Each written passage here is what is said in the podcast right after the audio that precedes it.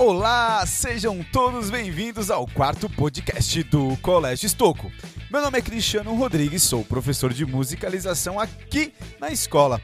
Estou muito feliz por estar aqui com vocês novamente, galera, e gostaria de convidar a todas as famílias estoqueiras, a comunidade, para ouvir nossos episódios anteriores sobre o lançamento do ensino médio e também sobre as Olimpíadas de Tóquio.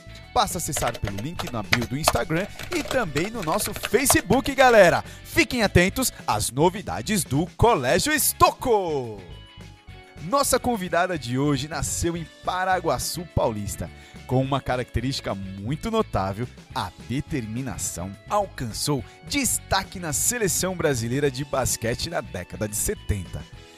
Elza Arnelas Pacheco carinhosamente conhecida por nós do Estoco como Elzinha, que além de brilhar nas quadras de basquete, conduziu a direção do Colégio Estoco por mais de três décadas e deixou um legado inesquecível para todos nós.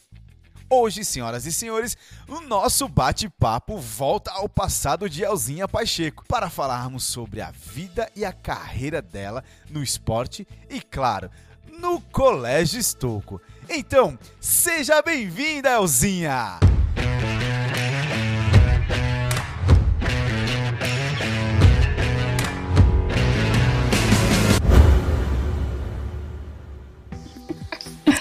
Uau!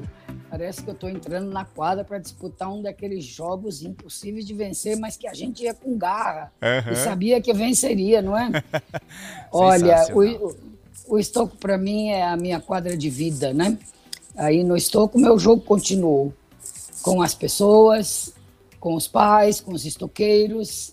Eu cada vez que eu escuto o, hino do estoco, eu me emociono muito. Eu não sou saudosista, mas eu valorizo muito o passado, uhum. porque sei que é o passado que nos faz. É aquilo que a gente viveu que nos faz o agora. Sim. Mas o estoco é tão presente dentro da minha vida que é como se eu nunca tivesse saído. Eu estou aí, estou falando com os alunos, estou trocando ideias, as mídias nos ajudam muito, uhum. vejo tudo que vocês publicam, fico vibrando como uma mãe que vibra com seu filho conquistando coisas, né? O Estoco é, foi gerado na minha alma, Dona Alzira e Dona Nena me deram esse privilégio. É como se dissessem assim, é, toma o meu filho, cuida dele. E quando elas me passaram esse filho, foi uma responsabilidade muito grande, uhum. mas ao mesmo tempo, eu creio que nem eu sabia o uhum. quanto isso seria importante na minha vida. A dona Alzira e a dona Nena sabiam. Eu não consigo falar dona Alzira sem falar dona Nena, porque as duas são uma para mim. E o seu Oscar completava. E esses três, eles seguraram a minha vida, seguraram minhas emoções, minhas formações, acreditaram em mim, acreditaram numa menina vindo das quadras ali dando aula de educação física para o antigo primário. Uhum. E ele, eles acreditaram que eu poderia ser diretora. Uhum. Eu nem sabia que eu poderia ser diretora. Eu fui ficando. Enxergaram o potencial em você, né? Foi isso. É isso aí. Agora, Elzinha, mudando um pouco aqui, já indo para um momento assim da quadra, que é uma experiência fantástica que você teve na sua vida. É, como foi o desafio de estar na seleção brasileira de basquete e seguir esse caminho com apenas um metro e cinquenta e oito e meio? Por favor, não deixa de falar o meio porque éramos eu e a Laís disputando a última que vinha carregando a bola. Uhum. E quando eu tinha meio a mais do que ela, eu fazia ela ir atrás carregando a bola, né? Então, era muito interessante eu e a Laís falarmos nossas alturas, porque eu sempre dizia 1,58m e meio, não é? Uhum. E, e isso virou até uma brincadeira, um mote na seleção. Uhum. Mas, na verdade, eu tive contato com o basquete logo aos 10 anos de idade, aqui em Paraguaçu. E eu comecei a jogar como qualquer um começa, brincando. Aquilo para mim era como brincar na rua, era ir brincar de basquete. E de repente eu fui disputar já por Paraguaçu Paulista. E isso para mim era uma honra muito grande, vestir a camisa da cidade, da minha cidade, né? E ali vestindo a camisa da minha cidade e disputando jogos regionais e abertos, ainda muito novinha, o 15 de Piracicaba, que na época o masculino seria assim os campeões mundiais da época, né? Vlamir, Pecente, Valdemar uhum. Eles vieram jogar em Assis e nós fomos fazer a preliminar. E eles assistiram um pouquinho do jogo, o comecinho do jogo, e me viram jogando. E quando chegaram em Piracicaba, contaram para os técnicos do feminino. E eles aí ligaram para o meu pai aqui em Paraguaçu e aos 13 anos de idade me convidaram para ir para Piracicaba. Meu pai, um esportista também, foi sempre jogador de futebol do Paraguaçuense, jornalista, uhum. como meu avô, fundador de jornal, um homem para frente, um homem com uma visão de vanguarda. Uhum. Ele falou: não posso impedir a minha filha de ter essa oportunidade. E daí teve que convencer a minha mãe. E foi muito difícil, né? Nós somos somos uma família de sete filhos. Uhum. Mas aí eles me permitiram ir para Piracicaba. E dali de Piracicaba, as meninas me receberam muito bem. A Heleninha praticamente foi a que me ensinou os segredos do basquete. Ela era, na época, considerada a melhor armadora do mundo. E Uau. a Heleninha marcava comigo duas horas antes, eu chegava na quadra para treinar, para ela me ensinar os segredos do basquete. Uhum. E assim foi, muita dedicação. E minha primeira seleção brasileira já foi o Pan-Americano de 67 em Winnipeg, Canadá. Então, a primeira vez que eu vesti a camisa da seleção brasileira já foi entrando num Boeing uhum. de 400 pessoas para quem nunca tinha voado. Sim. E lá fui eu para o Winnipeg, Canadá. Uma menina, uma caipirinha, né? E ali nós tivemos muitas experiências e voltamos com ouro para o Brasil. Bom, Elzinha, aproveitando aí esse gancho, não vamos sair da quadra, não. Vamos continuar na quadra. Opa, opa, peraí. Agora presta aqui, olha, olha essa pergunta aqui, Alzinha. Qual foi a sua reação ao descobrir que estava entre as convocadas para a seleção brasileira do Mundial de Basquete? Fala pra gente um pouquinho sobre essa experiência. É, foi muito interessante. Quando saiu a convocação, meu pai viu primeiro do que eu porque como ele era jornalista, ele tinha um contato. Naquele tempo não tinha as mídias e uhum. internet que nós temos hoje. Sim, sim. Mas o papai tinha contato com Brasília, até com rádio amador e tudo, uhum. eles falavam, né? E o papai ficou sabendo da convocação antes de mim. Então ele me ligou. Aí ele disse, filha. Aí ele já, aí ele já fez o spoiler. Já fez o spoiler. Mas não foi um spoiler, foi um preparo. Ah, foi o preparo. Aí ele disse assim, filha, como é que você está? Você está sabendo que terá convocação para o Pan-Americano de Winnipeg? Aí eu falei, é, eu acho que sim, eu ouvi falar. Aí ele disse, então, eu também ouvi falar e estou seguindo, mas eu quero dizer uma coisa, e se você for convocada, como você se sente? Aí eu falei, ah, se eu for convocada, eu vou lá, né, papai? Todo mundo não vai, eu também vou. Vamos ver o que vai dar, né? Muito Vamos bom. ver o que vai dar, né? Aí o papai falou assim, então, mas o que eu quero conversar com você é que quando você pôs a camisa de Paraguaçu, eu disse para você que você não seria mais eu, você seria nós. E tudo que você fizesse, você estaria representando uma cidade. Então hoje, eu fico muito emocionada de lembrar. Então hoje, você vai ser convocada e já está convocada para representar o Brasil. Então você lembre que você não é eu, você é Brasil. E tudo o que você fizer, você estará representando o Brasil. Então, filha, se você for obediente, se você for persistente e se você sempre praticar a verdade, você vai merecer representar o Brasil. E aí você vai ter sucesso, mesmo que não seja titular nem a cestinha, mas terá sucesso. Então eu quero dizer para você que hoje você está convocada para a seleção brasileira. E eu quero saber, você está preparada para ser nós? ou você será você.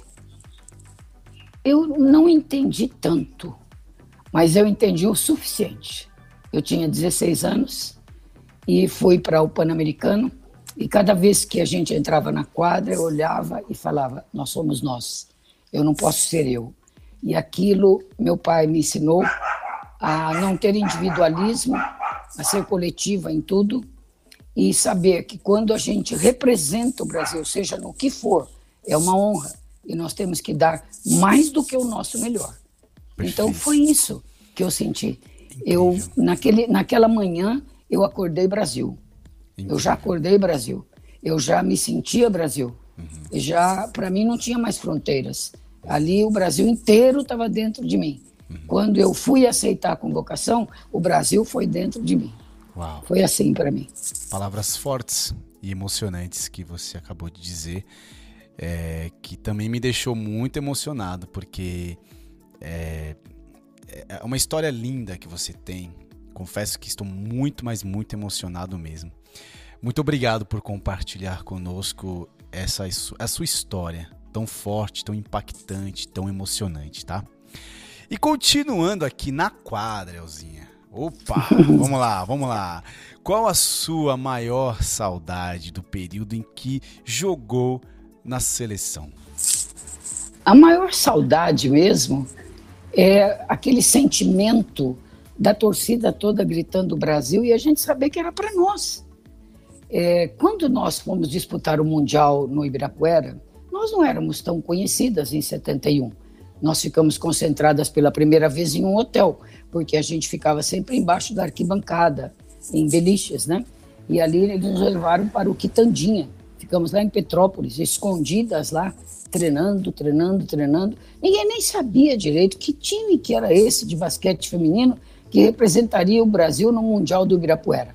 E nós também não tínhamos ideia que o Ibirapuera iria superlotar como superlotou. Uhum. E quando nós chegamos para fazer a final contra a final não, o primeiro jogo de abertura contra a França, nós estávamos já de uniforme, faltando só os últimos preparos dentro do vestiário. E o ônibus, como tinha muita gente para tudo quanto é lado, o ônibus se atrapalhou e ao invés de nos deixar na entrada do Ibirapuera, que entrava para os vestiários, uhum. ele nos deixou na entrada ao contrário. E quando nós descemos, nós nos vimos ali com toda a torcida e nós tínhamos que dar a volta inteira, uma meia volta, para chegar na entrada do vestiário foi a coisa mais linda da nossa vida, porque era apertado e nós fomos em fila indiana, uma atrás da outra, vestidas ali com o agasalho do Brasil. E aquele Ibirapuera super lotado, em pé, gritando Brasil. E a gente chorando, como eu choro agora. E entramos no vestiário, nós não conseguíamos falar. Ninguém conseguia falar quando a gente chegou no vestiário, porque aquilo foi impactante para nós. E França, e a França era um jogo muito duro para nós. Nós iríamos jogar com adversárias que tinham muito mais probabilidades do que nós de treinamento e porte físico. Aí eu me lembro que a nossa capitã, a grande Marlene José Bento, que tem uma quadra em São Caetano, tem um ginásio com o nome dela, ela nos reuniu e nós nos abraçamos todas, o corpo tremendo, e ela disse assim: Nós não podemos decepcionar o Brasil. Então vamos jogar em 12. Não importa quem está na quadra. A sete do banco é como se estivesse na quadra. Então o tempo inteiro seremos 12. Aí nós demos as mãos, pedimos a Deus para nos abençoar e entramos na quadra e ganhamos das francesas. Uau! E dali, dali, dali para frente foi uma delícia. A gente só não ganhou da Rússia porque não dava com a Oriana Semenova, não dava, de 2,24 metros. Mas enfrentaram. Mas foram para cima. Bastante. Não é? É, passei até embaixo da perna dela, mas enfrentamos, enfrentamos. Muito bom, Elzinha. Que história. Gente, tá demais esse podcast. Tá demais com a Elzinha. Olha só, Elzinha, saindo um pouco da quadra, mas não deixando de jogar, de fazer parte de um grande time é, eu gostaria de falar um pouco sobre a área da educação na sua vida. Sobre essa história ah, que você sim. tem com a educação. Porque quando você se. Quando você realizou a graduação em educação física, você imaginava que iria contribuir também para a área da educação no futuro? Passava isso na sua cabeça, Alzinha? Não, não passava.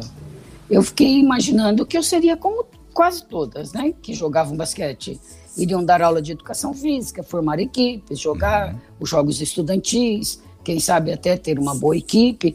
Eu não imaginava que, ao fazer a educação física em Santos, que nós fizemos as meninas do basquete, quase todas, uhum. e alguns do futebol. Então, eu fomos para Santos, A professora Rosinha, ela fundou lá, montou a Faculdade de Educação Física, depois se tornou também a Faculdade de Medicina, até uhum. hoje está lá, né? Uhum. A FEFES. E a Norminha, na época considerada a melhor jogadora do mundo, uhum. ela era formada na Federal do Rio de Janeiro. Aí ela disse para nós: Olha, eu conversei com a professora Rosinha e ela vai ver uma bolsa para vocês. E vocês vão poder ir todas para Santos jogar, é, estudar. Uhum. Então nós fomos a turma de São Caetano e a turma de Santo André. Nós éramos adversárias na quadra, mas de manhã estávamos todas dentro de uma Kombi, de uma van, uhum. descendo para termos aula desde cedinho, sete horas da manhã lá em Santos. Estudamos todas juntas. E ela também deu a bolsa para os meninos do futebol. Tá. Então estudava conosco o Pelé, o Leão, o Leivinha e mais alguns. Que bacana, hein? Então nós éramos grandes companheiros, né? Eu me lembro até hoje, quando nós tivemos uma prova de anatomia, nossa, estava muito difícil. Uhum. Aí eles nos puseram numa sala, tantos nomes que nós tínhamos que decorar para responder aquela prova, né? Uhum. Aí o Pelé, o Pelé tinha acabado de chegar de Santos, daquele Mundial onde o Santos foi campeão, uhum. e ele estava com fuso horário ainda na cabeça. Uhum. Aí, eu, aí eu virei para ele e falei assim, Pelé, tá precisando de cola? Eu te ajudo. Muito bom. Aí, aí o Pelé virou para mim e falou: Como, Elzinha? Eu falei: Troca de prova, eu faço a minha, depois eu faço a tua. oh, oh, deixa, fez uma é... dica, deu uma dica para os. Deu uma dica, né? Deu uma dica. Daí o mais lindo foi o Pelé virar para mim e falar assim: Elzinha, eu te amo, mas o Pelé não pode colar. Opa. Porque se eu for, se nós formos pegos, já imaginou? Como é que as crianças vão falar? Olha, o Pelé estava colando na escola. aí eu falei, aí eu virei para ele e falei assim: o preço de ser famoso, tá vendo? Se der para dar uma coladinha, eu vou colar. Você não, não cole mesmo. Se vira aí. aí. Aí ele acabou entregando a prova e pedindo uma segunda chamada, porque uhum. não tinha condição nenhuma de fazer. Sim. E eu acabei nem colando, porque de tanto querer estudar para ajudar, eu acabei estudando de verdade. Aí, quando chegou na hora da prova, eu sabia as questões, né? E Sim. nós fizemos uma faculdade de muito companheirismo, muito apoio uns aos outros. Os professores nos ajudaram muito. Uhum. E ali nós fizemos muitos cursos técnicos. Então, ali eu fui aprendendo as, todas as outras atividades da educação física. Uhum. Fiz uns seis, seis, cursos técnicos e o sétimo foi basquete. Foi o último que eu fiz. E quando eu saí dali, uma das amigas falou: Elzinha, você já pensou em fazer pedagogia? Aí eu falei: não, não pensei. Vamos fazer em São Caetano? Eu falei: vamos. E foi graças a essa pedagogia uhum. que eu pude atender o convite do Estouco para ser diretora. Porque se eu não tivesse feito a pedagogia, eu não teria os requisitos necessários, legais, para atender o convite que Dona Alzira, seu Oscar e Dona Nena me fizeram. Incrível, nossa, gente, que história sensacional. Até Pelé veio aqui para o nosso podcast hoje. Até o Pelé, gente. Ó, lembrando que o Pelé, olha que bonito é. ele falar, Pelé não pode colar. É, é isso aí, é não. isso aí, né? Já fica a, a lição aí. É. é. Elzinha, deixa eu te perguntar, aproveitando já esse gancho aí da educação, da sua formação, é, você construiu um, é, um legado no esporte certo? E como foi iniciar um novo legado na educação? Porque eu acredito que é, são situações bem diferentes. E eu gostaria que você colocasse um pouco para nós aqui, contasse um pouco dessa experiência que você teve. É, é muito interessante essa questão de fases da vida da gente, né? Eu dava aula, eu passei no concurso, era efetiva, professora uhum. de educação física no bairro de Camilópolis. O colégio chamava Camilópolis, na época, Aristides Greve. Uhum. Um grande colégio. Fizemos trabalhos muito gostosos com todos os professores, alunos e familiares de lá. E aí foi ali dentro que eu parei de jogar na seleção brasileira. Então saiu uma reportagem, que a Elzinha, ainda nova, porque eu logo percebi, eu não posso mais viajar tanto, porque eu não sou uma pessoa de posses, nem minha família, e nós não ganhávamos jogando basquete, né? Uhum. É, nós nem tínhamos patrocínio na época. E eu preciso trabalhar. Então, eu não posso, ninguém vai querer uma professora que dê aula direitinho, trabalhe direitinho, mas passa quatro, cinco meses viajando pela seleção. Então, chegou a hora de eu parar. E aí, eu quando eu decidi parar, sempre, minha vida sempre foi pautada na, na intimidade com Deus. E eu disse para Deus, Senhor, me faça parar sem grandes sofrimentos, para que eu possa deixar o basquete, como eu falei no início, uhum. os nossos vínculos como um laço. Sim. E saiu uma reportagem dizendo que a pequena armadora da seleção brasileira, de 1,58m, parava de jogar, parava de armar a seleção naquele ano. Quando passou uns dias, eu recebi um telefonema em casa. E aí eu atendi aqui a Alzira Estocco. Eu fiquei parada. Falei, Alzira Estocco, eu escutava falar de Estocco, uma grande escola, mas Alzira Estocco deve ser a fundadora, né? A mantenedora. Aí ela disse para mim: Você que é a Elzinha, que armava a seleção brasileira de basquete? Falei: Sim, já não estou jogando mais. Ela falou: ah, Eu li, eu li sobre isso. Você não quer bater um papo comigo? Eu falei: Quero, aonde? Aí ela marcou comigo no estoquinho, lá no chalé dela. E eu fui para lá, Sim. e lá no chalé ela me convidou para trabalhar dar aula de educação física para o primário à tarde. Porque uhum. de manhã era o ginásio lá no Estocão, chamado Estocão, né? Sim. Que é aí onde vocês estão, uhum. que uh, era sempre dividido o ensino fundamental 1 e 2, no caso era ginásio de manhã e primário à tarde. Então, como eu trabalhava de manhã no estado, eu pude aceitar. E eu só andava de moto. Aí eu falei para ela, dona Alzira, eu fiz a faculdade de educação física viajando muito, então eu ainda estou aprendendo e talvez a senhora possa querer alguma coisa muito especial e eu não saberei dar, porque eu ainda vou aprender. Aí ela falou: então vem aprender conosco. Que e aí história. eu fui contratada e comecei a trabalhar à tarde no estoco, numa correria para chegar em tempo na primeira aula. Meus alunos esperavam, os alunos esperavam aí nesse portão da catequese, uhum. o portão aberto com a Neuza para eu já entrar com moto para não perder a primeira aula. Eu já chegava de moto, já todo mundo sabia que não podia encostar na moto por causa do escapamento que estava quente. E aí, e aí já eu entrava para dar a primeira aula para não atrasar. E a Neuza, como sabia que eu nem almoçava direito, ela sempre fazia um lanchinho, uma coisinha, me levava.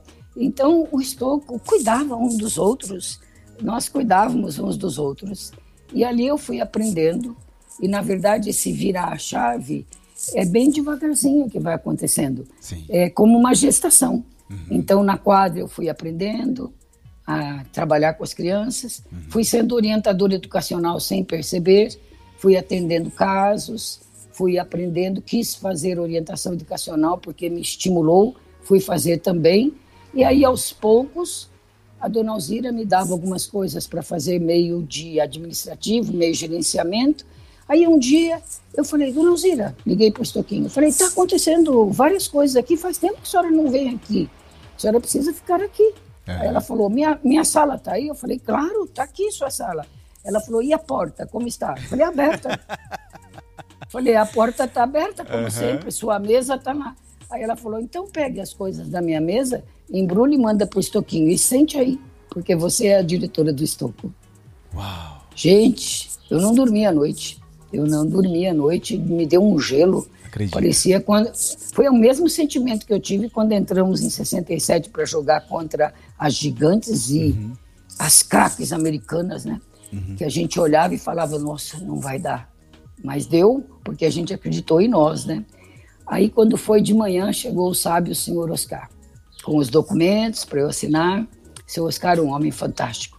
E aí ele disse assim: Minha filha, nós sempre estaremos juntos. Porque eu tremia para assinar Acredito.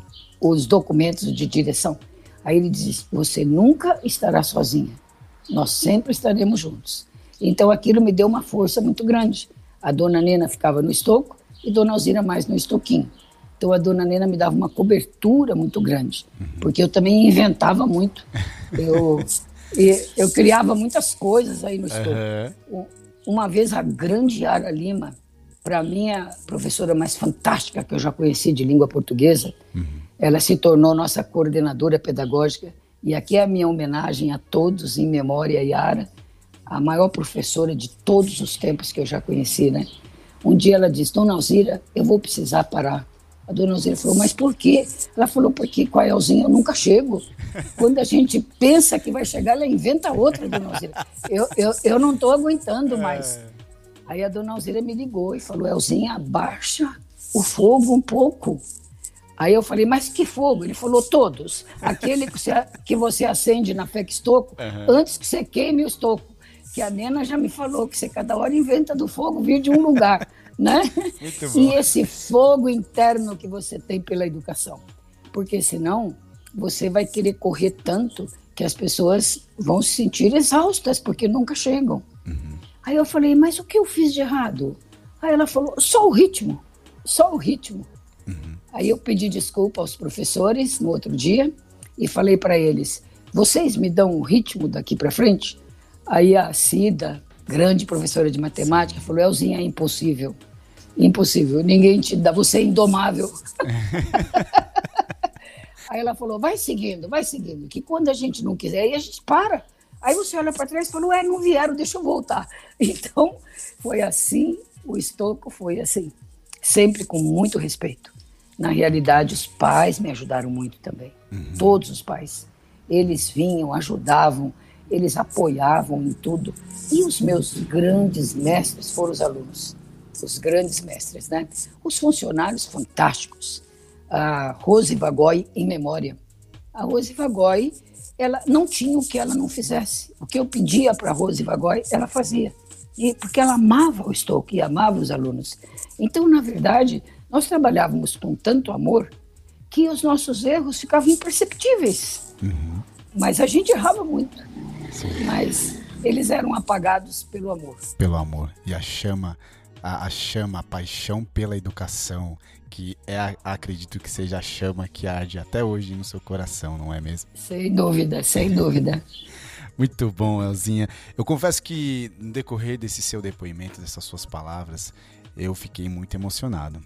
De verdade. é, porque você fala com, com com uma verdade, com uma, uma garra, uma vontade, uma paixão, um fogo, assim, de que é, é contagiante, é impressionante. É impressionante. Essa é a palavra, é impressionante, tá bom? E muito obrigado, desde já agradeço muito por, por nos dar a oportunidade de ouvir as suas belas palavras, esse momento tão ímpar, tão significante, tão importante para nós, para a história do Estoco. Você faz parte dessa história. E continuando aqui, Elzinha, quais é, foram os momentos mais marcantes na sua história como diretora do Colégio Estoco? Porque eu acredito que tenham sido vários mas existem aqueles que marcam mais, que te, que te deixaram mais emocionada, que te deixaram mais assim é, envolvida, não é, é, pela situação. Então compartilha conosco essa história. Eu eu venho de uma família do interior, onde as mães, né, minha mãe era muito doceira, fazia bolos gostosos e doces em tacho e quindins e eu sempre tive é, muito paladar para doce. E meu doce preferido sempre foi o quindim. Uhum. Então a dona Nena, que todos diziam, ah, a dona Nena é brava. A dona Nena foi a mulher mais amável que eu já conheci. A dona Nena sabia que eu amava quindim. E no dia que eu teria que começar o ano como diretora, o, a minha grande preocupação não era a turma da tarde, do antigo primário, minhas uhum. companheiras. A minha grande preocupação era a turma da manhã do ginásio, as grandes professoras de língua portuguesa, de matemática, de física, de desenho geométrico e assim por diante, de ciências. Aí eu falei, como é que elas vão me aceitar? Como é que elas vão acreditar que a Elzinha da quadra, que só entende de bola, agora vai ser diretora delas? E a dona Nena sabia que eu estava com essa ansiedade, né? Então, quando eu cheguei, a dona Nena falou, ela, a dona Nena só ia à tarde no estoco, ela não ia no período da manhã, né? E eu iria cedinho já me apresentar para todas, era uhum. janeiro. Uhum. E aí ela, a dona Nena mandou um recado por uma das funcionárias, diga para Elzinha, para ela não ir para o auditório antes de passar na mesa dela. Isso era umas sete e pouco da manhã. Uhum. E quando eu cheguei bem cedo, à noite, praticamente eu não dormi, só pedindo a Deus que me desse capacidade e graça diante de todos os professores, né? Uhum. É, na minha mesa tinha um quindim. E com, só um recadinho assim. É, já deu certo. Você é capaz. E eu estou aqui. Conte comigo. Nena. Uau. A sua direção será como comer um quindim. Você vai ser muito feliz. Eu comi um pedacinho do quindim para sentir o gosto uhum. e aquilo entrou dentro de mim como uma magia, como alguma coisa assim. Vai em frente, uhum. que tudo já deu certo, né? E eu fui, fui para o auditório, me apresentei a todas e todos uhum. os professores, né? É, e aí eu disse a eles, olha, Dona Alzira e Dona Nena me pedem que eu assuma a direção do Colégio Estoco, mas eu quero dizer, eu não sei fazer nada sozinha. Eu só sei trabalhar em equipe. E vocês, se vocês me aceitarem, eu vou ter que aprender com vocês. Vocês me aceitam? E aí elas ficaram em pé, eles também ficaram todos em pé e aplaudiram. E eles disseram assim: estamos juntos. Nada como alguém da casa para uhum. estar conosco. E aquele dia foi o dia mais emocionante do Estoco para mim. A dona Nena e dona Alzira, na verdade, aquele tempo não tinha toda essa tecnologia, mas elas deviam ter uns passarinhos que andavam pelo estoco e uhum. escutavam tudo e levavam para elas, porque elas sabiam tudo. E a dona Alzira acompanhou tudo. E ela não queria estar lá uhum. para não tirar a minha autoridade. Então ela me deixou sozinha, porque aquele momento é, de, é quando a águia empurra o filho do ninho. Vai, filho, você sabe voar. E dá uma bicada. E se ele não conseguir voar, aí a mãe vem e sustenta por baixo. Então, nas vezes em que meu voo foi meio esquisito e quase me machuquei, elas me sustentaram. Mas naquele dia eu me senti fora do ninho. E aí é só sentir o vento, abrir as asas e voar e somos águias. E o Stoke sempre foi Ubuntu, todos juntos fazendo aquilo que tem que ser feito. Juntos somos mais fortes, não é? Impressionante essa história, impressionante. E aí eu quero falar um pouquinho que eu, é, você, ah, logo no início do nosso bate-papo aqui, você falou sobre os eventos disse sobre aquela empolgação, que eu acredito que seja até mesmo por conta das competições, não é? De estar na quadra, de estar com aquela euforia, aquela agitação, aquela adrenalina e, enfim. E eu gostaria de perguntar a você é, quais foram os eventos que você, que mais marcou aí você nessa história aqui junto com o Estoco, aqui na região de Santo André, na cidade de Santo André? os 50 anos do Colégio Estoco, que a gente praticamente parou a cidade e os ex-alunos foram para dentro, os alunos atuais, tivemos é, carros antigos e coisa, uma coisa linda foram os 50 anos do Estoco. Todos nós fizemos juntos. Então, os 50 anos do Estoco foram marcantes, não só na minha gestão, mas na minha vida e na vida uhum. de todos. Uhum. Mas quem dava a nota para os eventos e o que a gente deveria fazer eram os próprios alunos. Sim. Eu me lembro até hoje que um, uns, os pais me contaram que os alunos estavam num condomínio e quando eu fui diretora do Estoco, eu só andava de tênis e de uniforme do Estoco. Eu andava de vinho, completamente de vinho, né? O tempo inteiro. Eu sempre gostei de uniforme e eu sempre fui apaixonada pelo uniforme do Estoco. Uhum. Ajudei a preparar, a construir, a bolar as letras e tudo, né? Uhum. Parecia o Stocco até parecia assim meio da NBA, os, uhum. o, o, que vinha escrito, né? Sim. E a, uma mãe me contou que eles estavam sentados um pouco longe das crianças num condomínio e eles estavam todos assim num, numa piscina. E aí se reuniram e começaram a conversar. E aí um falou assim: "Ah, eu estudo na escola tal. O meu diretor, ele é muito chique ele anda de, ele fica de terno, ele tem um carro assim, assim, né? Aí a outra, ah, para mim é a minha diretora, ela anda com um salto, que é uma coisa maravilhosa, né? É uhum. demais o que ela usa, né? Aí, de repente, vem os alunos do Estoque e falou assim, a nossa diretora, a nossa diretora anda com, o, ela põe o blusão do Lakers, ela anda de moto e ela só anda de tênis importado, de All-Star e outras é. coisas, né? E outra coisa também, eu quero saber o seguinte de vocês. Na escola de vocês, por acaso, vocês fizeram sete dias de luto pelos mamonas? Aí eles ficaram tudo parados, né? E as, os pais me contaram. Pois nós fizemos. E quando nós chegamos naquele dia, todo mundo chorando pela morte dos mamonas, a nossa escola estava inteirinha preparada para nos receber com fotos deles, com laços negros uhum. e com músicas deles. E nós abrimos em comemoração aos mamonas, que eram a alegria de nós Sim. e de todo o Brasil. Uhum. E eles tinham morrido naquele final de semana todos, né? E a nossa escola nos recebeu de braços abertos. E nós ficamos sete dias de luto, não sem aula, mas de luto. Mas um luto alegre, celebrando. A gente podia cantar tudo. A Elzinha dizia: cantem tudo, menos o sabão cracrá. Então, isso daí, para mim, foi interessante falar, né? A morte dos mamonas, para mim, me marcou muito. Porque quando eles morreram, eu só pensava nos alunos. Aí eu comecei a ligar ligar para nossa turma e falar: vamos fazer alguma coisa, vamos para o estoco, vamos fazer alguma coisa. Uhum. E aí nós fomos e preparamos o estoco para recebê-los, porque a gente sabia que todos eles estavam muito doídos. Uhum. E nós ficamos sete dias tocando só as músicas deles. Aí eles falavam assim para mim, a gente pode cantar o Sabão Cracá até aquela parte. Quando vier o palavrão, a gente não fala. Falei, tá, combinado, mas ó, vai dar vontade de falar, hein? Melhor cantar outra. Então, na verdade, nós vivíamos assim. Sim. O que doía para eles, doía para nós. É. E também eles nos respeitavam, porque quando doía para nós, doía para eles também. Né? É incrível, incrível, muito bom. Agora, continuando aqui, Elzinha, porque esse bate-papo tá bom demais da conta, como diz Mineiro, ué.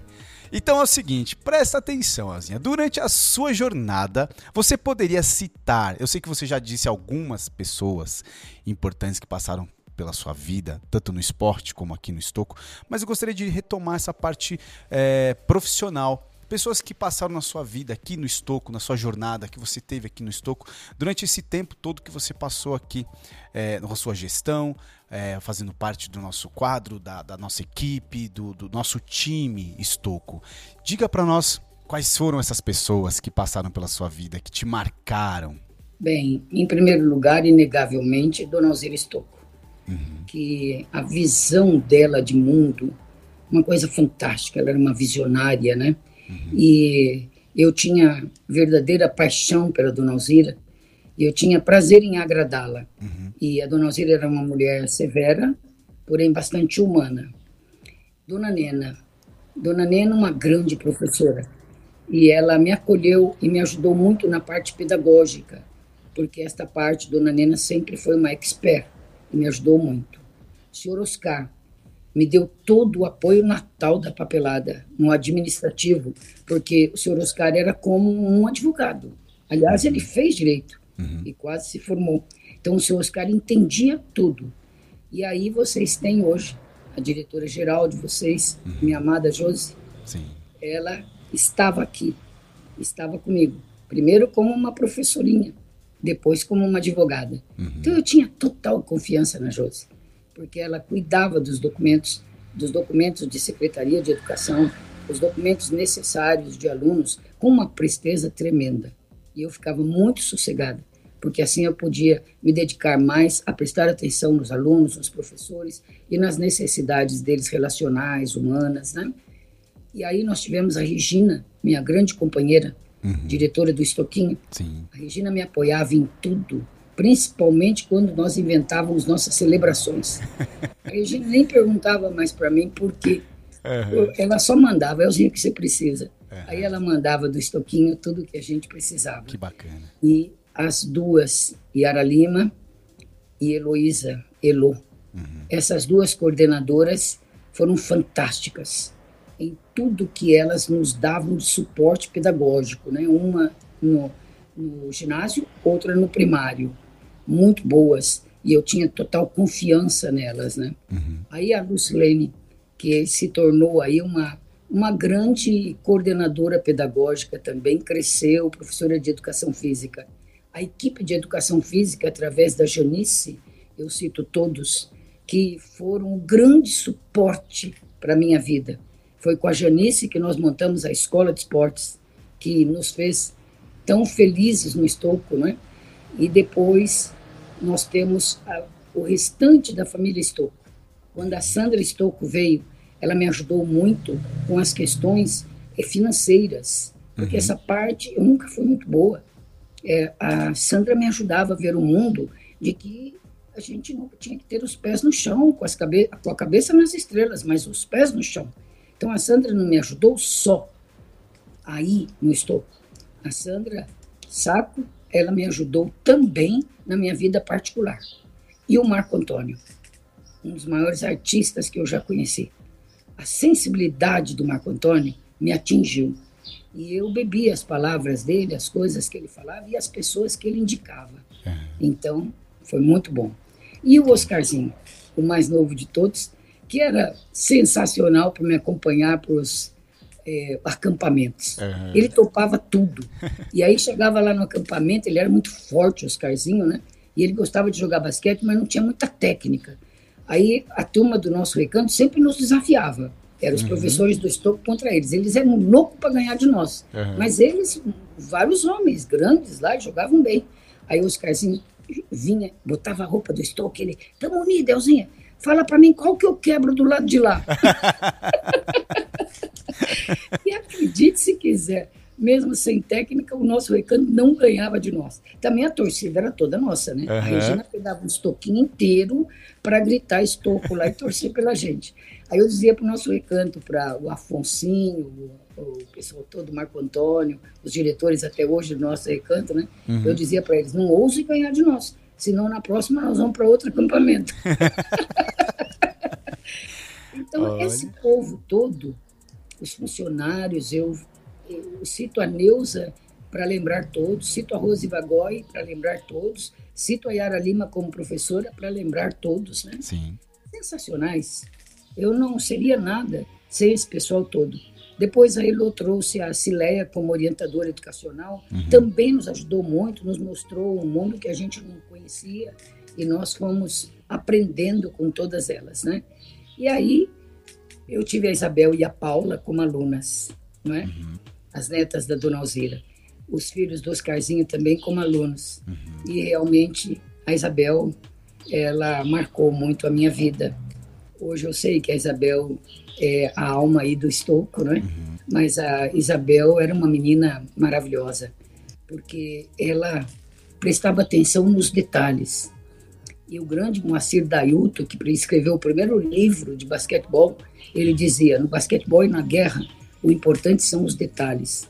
Porque ninguém tropeça numa montanha, tropeça Não. num pedregulho. É isso aí. E a Isabel era detalhista como aluna. É. Imagine agora como profissional. Uhum. E isso daí me trouxe muita vontade de melhorar.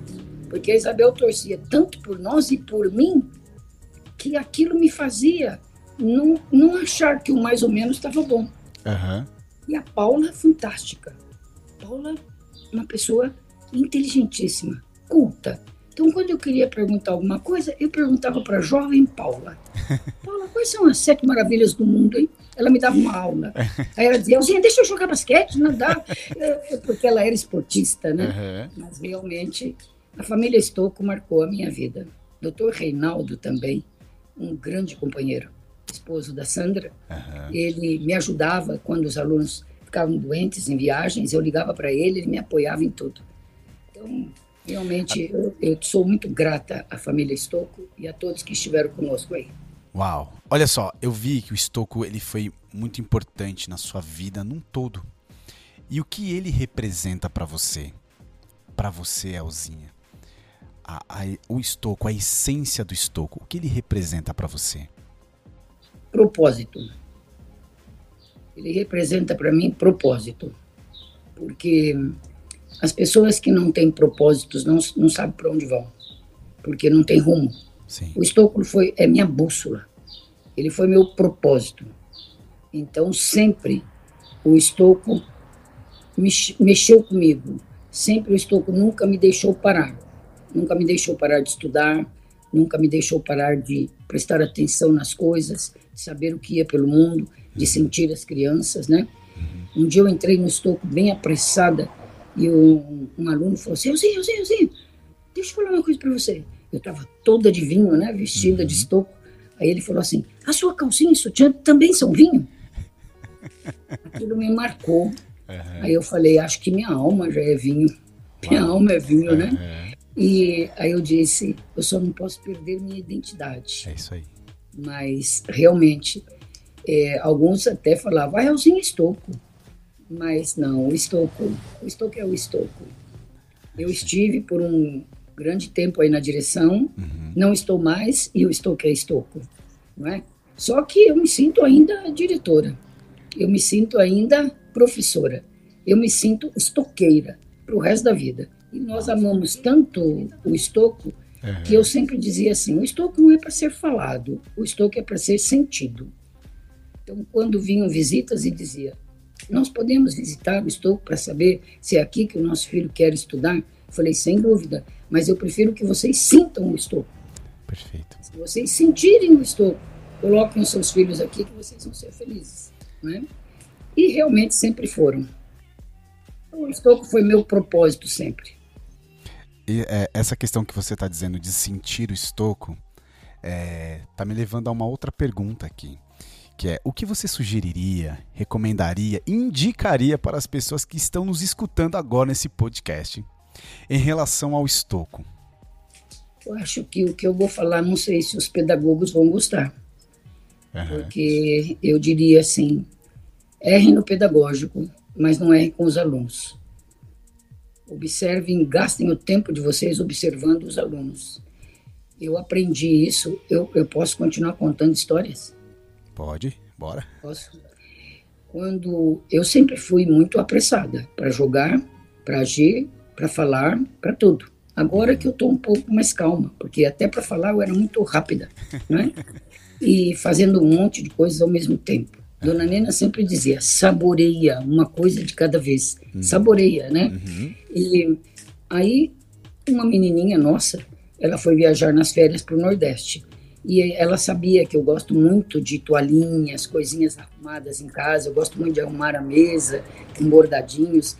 E ela levou um dinheiro que a avó deu para ela, para comprar o que ela quisesse no Nordeste. E a mãe disse que ela não gastava, e aí, quando eles foram numa feira de artesanato, ela disse: agora eu vou gastar. E comprou um conjunto de toalhinhas de Fortaleza, bordados do Nordeste. Aí a mãe falou: que lindo, mas você vai levar para tua vovó? Ela falou: não, eu vou levar para tia Alzinha. Ela falou: e você sabe que ela gosta? Sei, ela falou um dia e eu não esqueci. É. Aí começaram as aulas e ela pôs o, o presentinho dentro da bolsa. Uhum. E chegou em casa, o presentinho dentro da bolsa. Aí a mãe falou: ué, a professora Elzinha não falta. Por que você não deu? Ela falou, hum, não deu certo. Amanhã eu dou.